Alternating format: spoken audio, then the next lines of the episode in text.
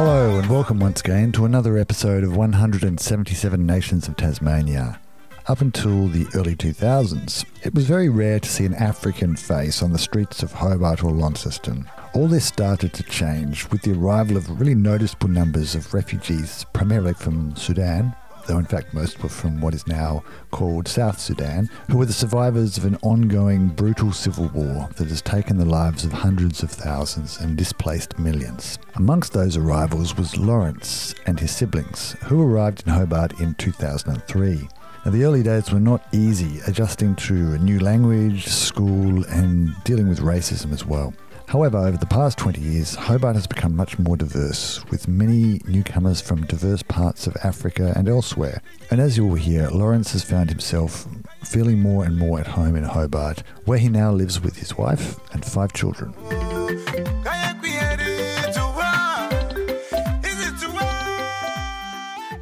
I was born in a hospital in Uganda, a little place called Adjumani, but then we went back to Sudan for three months. Well, don't have memory of that because I was really little. Three months later, war starts, and then I went to Uganda, and with my mom, my mom took me there.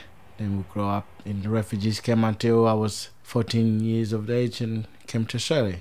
Yes. And uh, you, your family is originally from South Sudan, is that yes, right? Yes. The only reason why I was born in Uganda is because there was a lot of rumors of wars starting, and my auntie took my mother to Uganda hospital to give birth because things weren't really safe and things were not certain. Yeah. Yeah, and Uganda was the nearest bordering. country. Well, we share border with Yeah. Uganda, so South Sudan, where normally people from right across is just Uganda. Yeah. So then, did your mum specifically go to Uganda to give birth? Yes, my auntie ah. took my mom. So her s- older sister took her. Yeah. Because at this stage we already lost my father. So my auntie couldn't not afford to lose more life in at this stage. Yes. Yeah, yeah, absolutely. Yeah. So she wanted to make sure everything went all right. And so, what was the your early life in Uganda like, or, what, or what do you remember? I remember a lot of struggle, but I remember happiness, and I remember community being be, be, being together. We didn't have a lot, but I think we had each other no matter what. In the, the little we had, it has to go a long way with everybody else. Yes, So, were you mainly uh, around with other Sudanese? Sudanese? yes, because we were in refugees camp. Basically, the refugees camp was Sudanese, but we do get interview with the Ugandan citizens because they're also nearby the refugees camp. So in the refugees camp, we basically yes, it, it unless we go out of that, so we go near town or something. Um, feel like when I was a little bit older, when, when I got a little bit older, we were able to go to the town, to the shop, or you know, mothers would send us to the, the, the nearest town to buy stuff and bring back. That's when we start interfering. But before that, in in the refugees camp, we had the the, the camp school, everything. So the camp was sort of self-contained, but you were able to kind of go in and out. Yeah, we're able to go in and out in very nearby, not long distance. But everybody got given a little bit of land, so mm-hmm. say maybe a couple of hectare to grow stuff on. Okay. as well as the the UNCR sort of give corn dry ones and some beans and some soap and some oil and some salt to help but by everything else you have to that's not enough to raise family. You have to grow small things. You have to grow your own greens. You have to and they supply us with a bit of seed so we could but it was harder for us because there was not a male figure because um my father being passed a lot earlier that changes a bit of a game yeah. I've, I've noticed that that seems to be quite a common thing for many um, Sudanese who come come here that they've lost their they don't have a father figure. Yeah, that's a lot because I don't know about for other people how they lost their parents or their father, but my father was a commander, so they were taking food somewhere, and then then accident happened, which they ran on the mines and that blow up. So that's how we lost him. But so many people lost their parents or their older siblings in a different ways, or they try to fight back, or you know, in that sort of in, in that sort of situation where you feel like you're old enough to res- you, you feel responsible to protect your family but yeah a lot of people were lost that way especially fathers. They send their, fa- their wife and their children to run ahead and they stood and fought to back them off a bit but yeah. Every war is a crime. I think every single war in it's it's a crime. There's no war called fair war. There's not just equal because every war, no matter what sort of war is, is the civilians are the one Yeah. are in trouble. So you you get to go to school in the refugee camp? Yeah, on and off because you know you start going to one school and sort of starting to settle, then we have to move, and then when you move, you go to a new camp or something. You have to worry about building a house or something or cottage. You know, Okay. like it was never a proper house, but it's a cottage. You know, or tent trying to settle, and then you start going to school, and it's time to move again. So it was always on the move. Yeah. So it was kind of dis- disrupted school. disrupted very very disturbed childhood Yeah. very very disturbed in, in some part of different camps i suppose there's some camp was set permanently until peace was announced to them but where i was it, it wasn't. So i've been in like been five different camps. Okay. So- all, all, in Uganda? all in uganda yes. Yeah five different places where we have to move because our circumstances changed there. Or we have to move to where my grandmother camp was because uh, my stepdad was no longer with my mom or he abuses my mom. It was just everything it's too many things happened yeah. And so how many people were in your family at that time? when I was four, my mom remarried to my uncle, and they had three other kids. So a brother and two sisters. So But- you had some brothers and sisters and some half Yeah, so yeah, so half half siblings, but they never called them like that anyway. So in sort of my culture, this is what they used to practice when if your brother die and has a family left over or like a young family left behind is your basically responsibility to take over and raise that family and therefore she can have your kid as well apparently that's what they used to practice and that's what went ahead those kids are still sign of the name of my father but my uncle is the father. But it just things went a bit shallow i suppose and it didn't continue for long and my mother left. Were you ever expecting to go back to Sudan at that stage? while we were in camp. Yeah. Did you feel like you were Um, you were just there temporarily or? Well, it's funny at the start it feel like it, it's temporary and everybody pray for peace. Everybody wish for peace and want to go back. But in the long run, you know, you get used to the life you're living and even though it's very, you know, the bottom of the life you're living, it's become like is acceptable. You, you in the long run you, you you accept to live that way. I never thought about that, but that that's something the camp life become like, you know, you get up, you go and work, people farm or you do what you do to survive for the day, and then basically you live as the day provide, I suppose. Mm-hmm.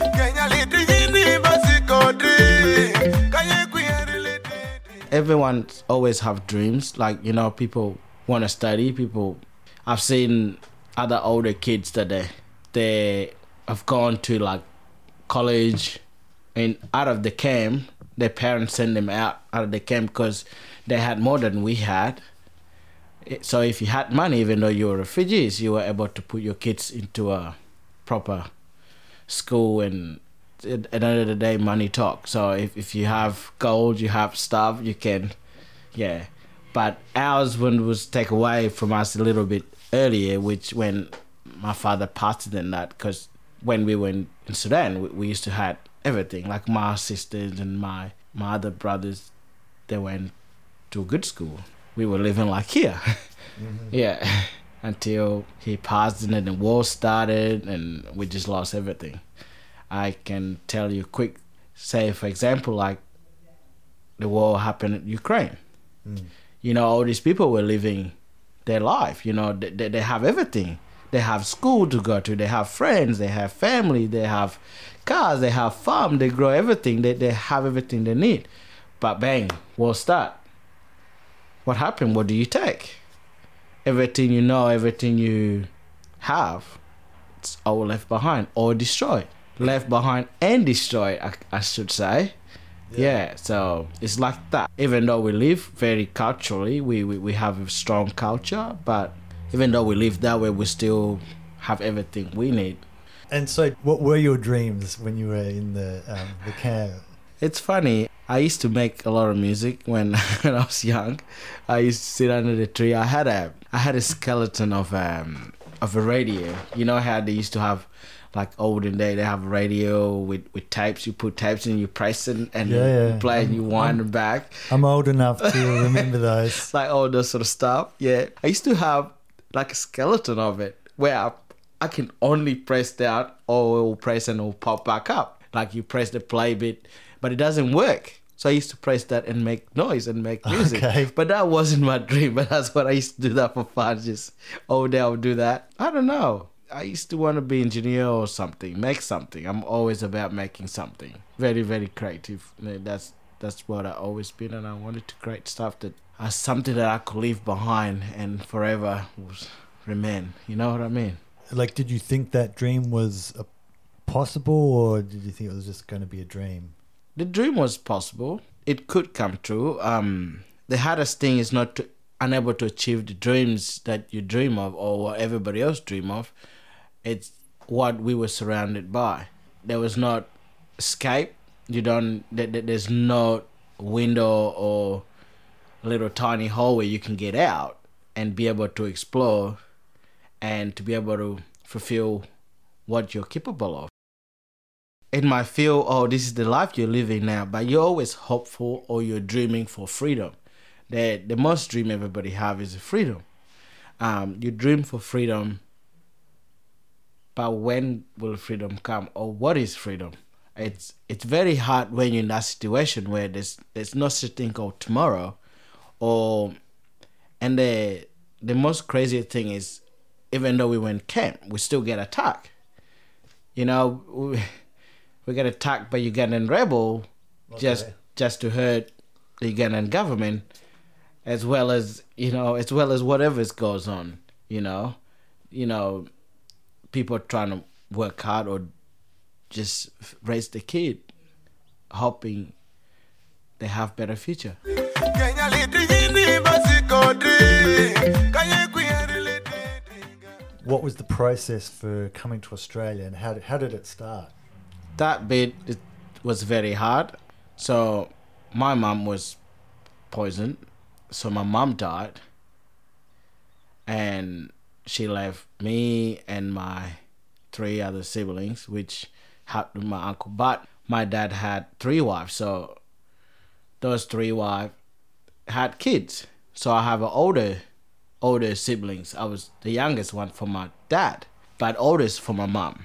So my sis, my older sister was already here, and when no, actually, I think they were still in camp in Kakuma, but on the way to coming here.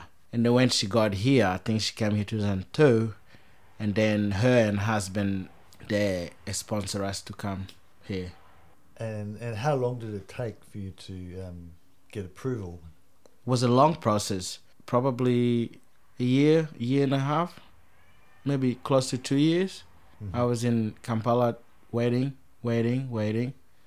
They were very great I mean, I'm very grateful for them because being a new arrival here, and they were trying to get all this paper to be, you know, processed, and, and they were paying for our accommodation in Kampala City, which is the, the capital of Uganda, where we were in it. There was four of us, which is my older brothers and my other sister and my other older brother. So yeah, all together. So you all you all um, came together. Were only four of us, but no my mom's um no my mom's kid. Just me from my mom's side and one from the other wife and one from the other wife and one from the other wife. So there's four of us but from one one one. Oh, okay. Yeah, so it's yeah, it's, Complicated. it's very complicated, but it works. I could barely speak English when I came. I could say hello, hi, bye. That that's it. I know when we were close to Cam, we were looking at the map where we are, very tiny little Tassie, that's where we're going, and it's like very exciting. You know, to me, it didn't feel like I'm going to another country or very far, but it felt like I was just going to rejoin with my sister Okay. because my sister was very big role model in my life. I, and when she left the camp to go to another camp with her husband, where they came here, yeah, I missed her so much, and I was like looking so forward just reuniting with her because coming to Australia didn't feel like I'm going to another country. I didn't even know that. And so, how old were you when you arrived here? Fourteen, Fourteen. Okay. yeah, fourteen, nearly fifteen. Yeah. Yeah. So, still, Yeah. still school age. It's still school age, so I went to grade late grade eight, and then grade nine, ten, and college. Then I stopped, start working, because I had a lot of responsibility that I have to take care of, and yeah, trying to build future. I suppose I should have stayed at school, but sometime you got to do what you got to do, brother. Yeah, yeah, Yeah. And not everybody is suited to the school, uh, the school environment. No, especially when you don't have the early foundation, you know, like that very early foundation. I wish it could have, even though I was 14, it could start. Eris and I actually talk about this a lot sometimes. When when new arrival come, we should start them from like really that primary school level Mm-hmm. and then build them up so Mhm. they actually got chance. I'm not saying I didn't have a chance, but to build them up to, yeah, To lay, lay a stronger foundation. yeah, lay a stronger foundation so they could actually feel better. Yeah, so if you can read and write and you got thrown into um, grade nine or even a college, what do you expected to achieve? If you know, if you hardly know your ABC and you get chucked into grade eight or grade nine, grade ten, what you supposed to do? Kenya liti yini basikodri. Kanye kuyeri liti. So, were there many others um, Sudanese around who who could sort of help you out, or, or It's Tell- funny. Um, at my school, there was no one could speak my language. okay, So I was grade eight. There, no one could actually say. It's because you know, being Sudanese, um, they expect you automatically to speak Arabic. But because I was never in Sudan, I grew up uh-huh. in Uganda, so I could understand Arab because my mom speak Arab very fluent. I could understand Arab, but I couldn't, you know, speak it back. So at school, they bring them along, say, "Oh, they want." Uh, they want them to translate something to me. I was like, "Mm, I don't understand what to say. Ah. I don't know what to say. They're speaking their language, hoping that I knew what they were saying, but nah. Nah. So, uh, how many years did you do um, school here? Year 9, 10, 11, and 12. And I think I did a bit of a courses in the college for, I mean, I typed for a couple of years just to better myself. And did you find it um, hard or easy to get to know the sort of local people, like at at school or wherever? Oh, about that. Um, it's hard to say, but I think it's it's easy for me to relate to people or to meet people. And but 2003, it was pretty hard time in Hobart. I mean, an immigrant was just sort of introduced. People are coming and people don't know who you are. They, you know, it's it was hard. First two three years, I faced a lot of racism, but that doesn't that didn't stop me from loving people, and yeah, or trying to meet other people.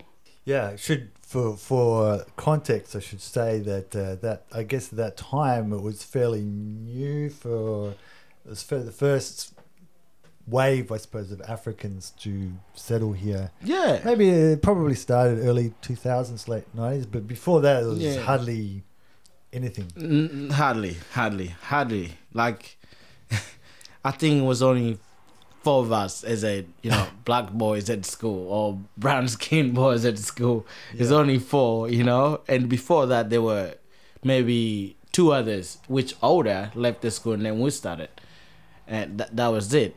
And when you go in the street of Hobart, you don't see anyone.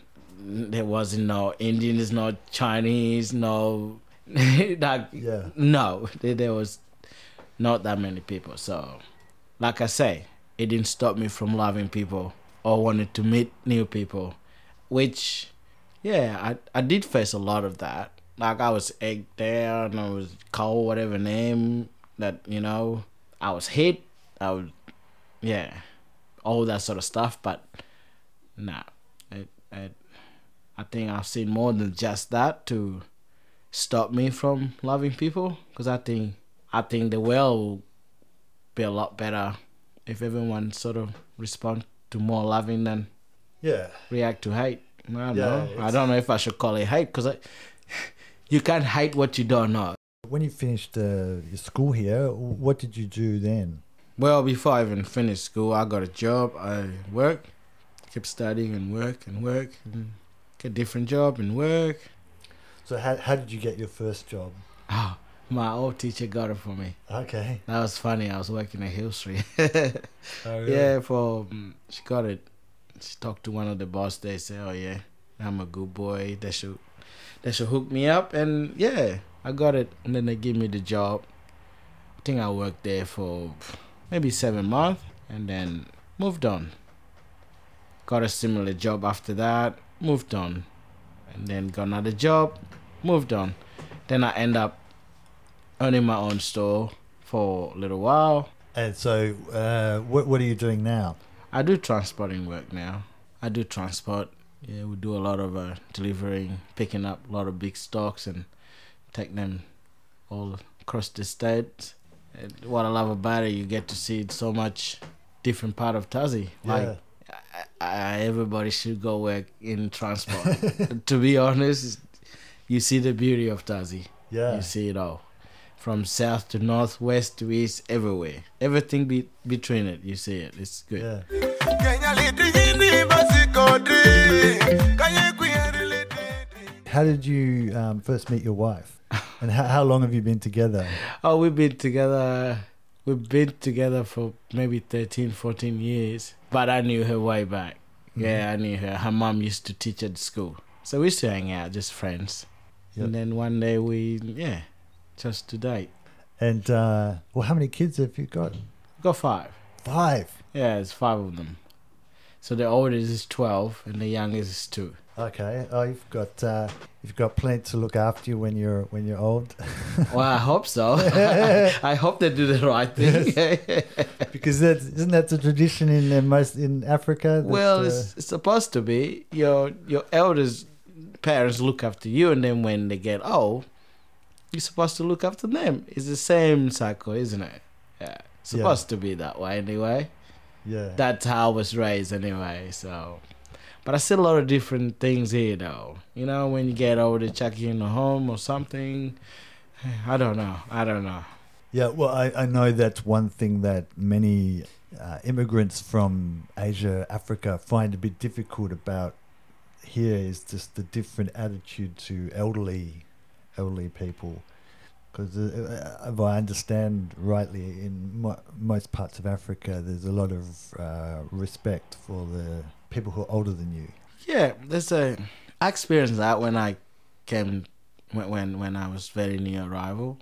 I got in a bus where bus is full, Well, when I got in the bus, the bus wasn't full, but you know, on the way, the bus got really full. And the old person got in with the stick, trying to walk along.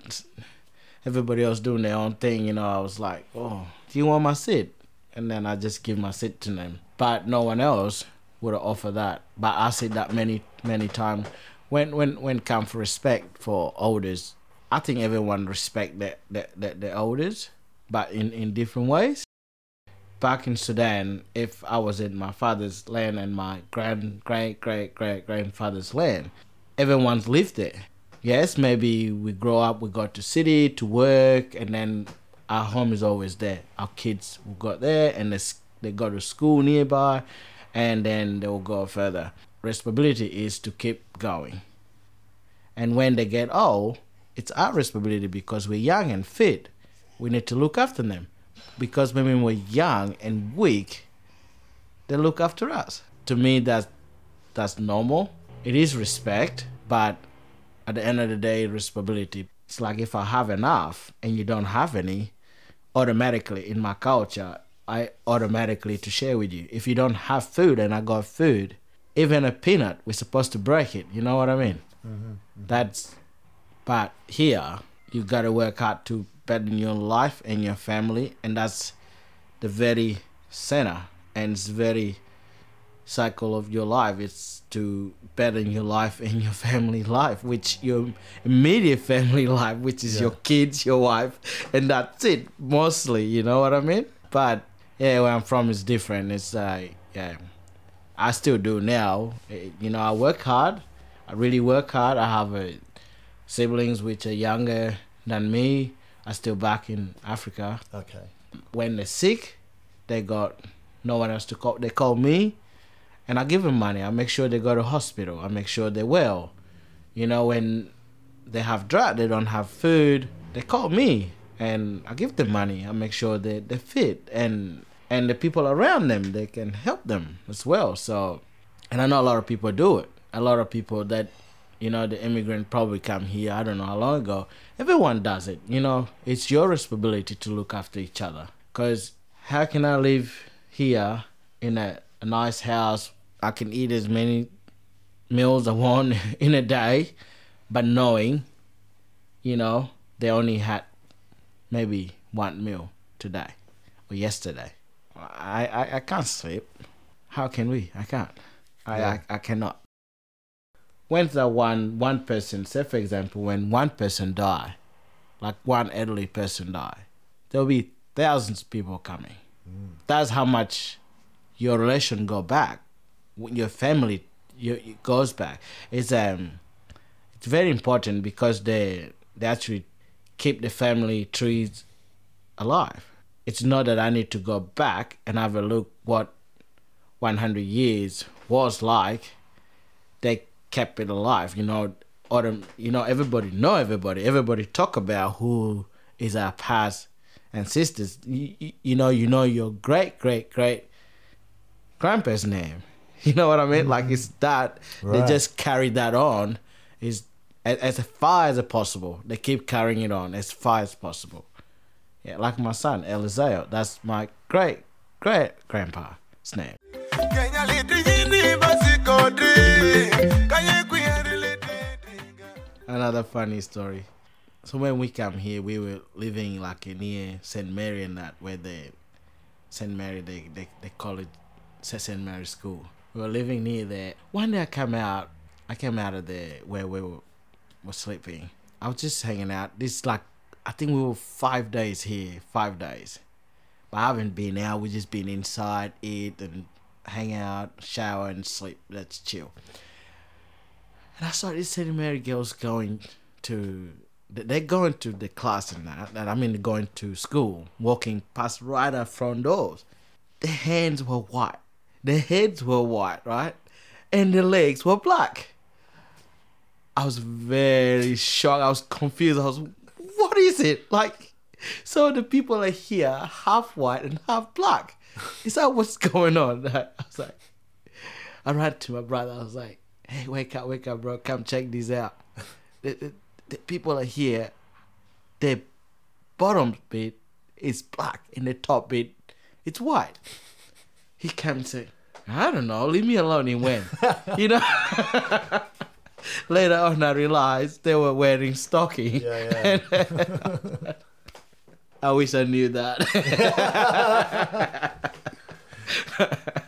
yeah, that that was funny. That that, that killed me. That killed me. I will never forget that. I will never forget that story. No. you, you've got your five kids who've been brought up brought up here. Yeah. What, what do you sort of hope for the future for them? They have bright future in front of them. So they're all smart. They're all doing well at schools and you know they're all spotty. Hopefully they do alright.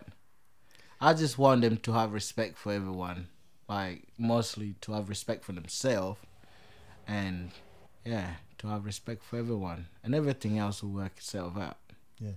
And how much of like your Sudanese heritage do you try to pass on to them? Like, for example, do they know some of the language? Yeah, they can say hi, and they, they, they- yeah, n- not a lot, but I try because obviously my wife only speak English, but uh, we speak a lot of English here. But yeah, I try. I I, I try sometime to take them to my stepmom house, and they then they speak different languages there, so it's just good. Yeah. It's good for them. Yeah, and also the culture way, how things supposed to be done, how they're supposed to behave, that sort of stuff. I try to pass that on to them. I should never hear my kids swear at me, so I try not to. you know, it's hard some days, you know. Kenya liti yini basikodi. Kanye kuyeri liti dinga. Have you seen a lot of change here in that time? Like, f- for example, in people's attitudes towards uh, African African migrants? Yeah, a, a, a lot better. Yeah, a lot different. It it have changed a lot, a lot. It's funny. My wife went. She used to go to supermarket or something. People say to her, "Oh, you're doing such a good thing raising those kids up. Where did they come from? What? what? like, what do you answer to that? Like, Yeah. You know, somebody saying that to you in supermarket because they're brown kids. are. Yeah. Huh? You doing such? You you- you're doing good thing for the world. What? Yeah, uh, it is weird, and yeah, but it's not a lot. It doesn't. It's not like a uh, yo, these these go back where you came from. You know, it's not that anymore. It's like very cheeky, but it's good. It's it's, it's have calmed down a lot. I don't know if you know what I mean, but yeah, it's a it have calmed down a lot.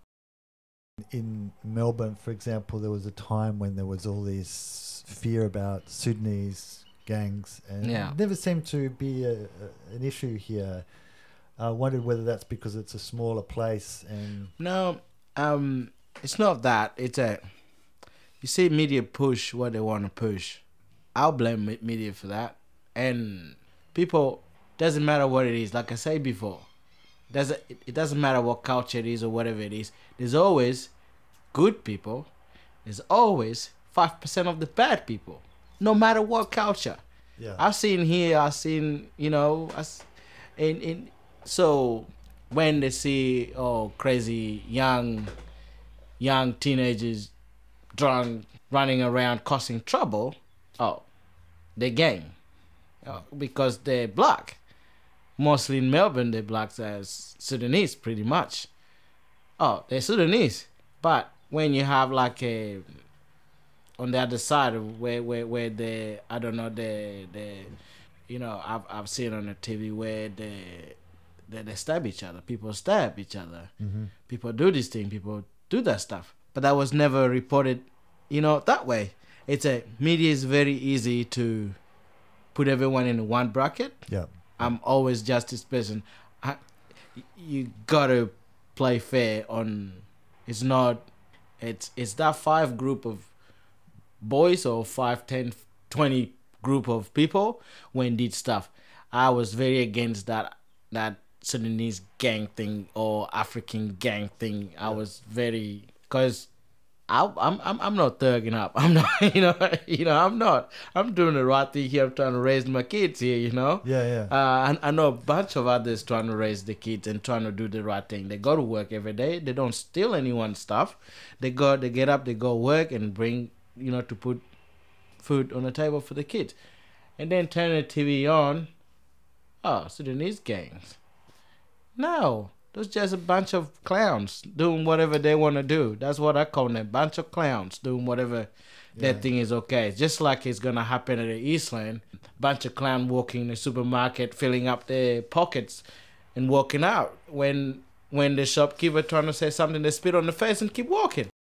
It's funny when that was happening. Actually, when I still had the shop, and that week when this Af- uh, Sudanese gang thing was going on, you know, I feel it in my shop. It was very quiet. Yeah, right. It was really really quiet. I mean, we push on advertising stuff, like you know, but the shop, I noticed the difference. Kenya litini basikodi. Kanye kuyereletinga. Have you noticed that people here now have a bit of a, a better understanding of Africans, Yeah, Sudanese? yeah, I think so. I think so. I got a lot of friends. I got a lot of friends that are Sudanese.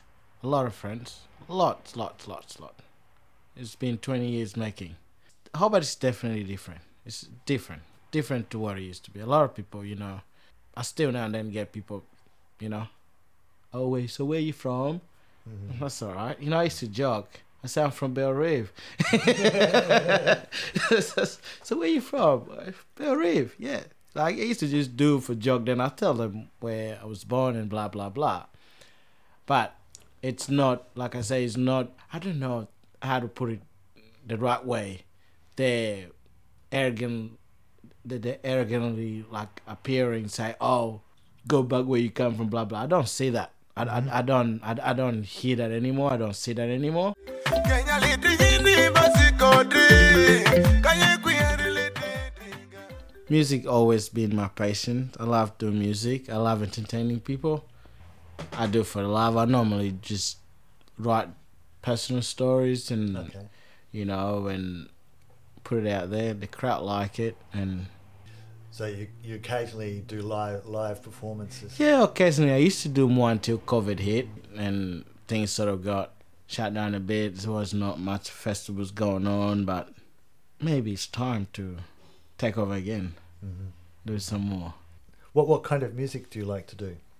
I started off doing a lot of hip hop, sort of a lot of rapping and that sort of stuff. But these days, I I like doing like dancehall, sort of a reggae, reggaeton. It's like more sort of African flavored, Yeah. slash everything else mixed in there.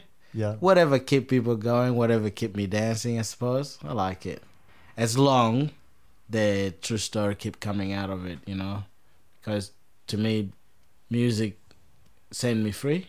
And um, so whatever been bothering me or whatever I see bothering other people or what I see going on in the world, music always free me from that because then I go have my say of what I've seen or what I've heard. I'll have my say, but I say that in the music because I think somebody else need to listen on, or hear it, whatever is going on.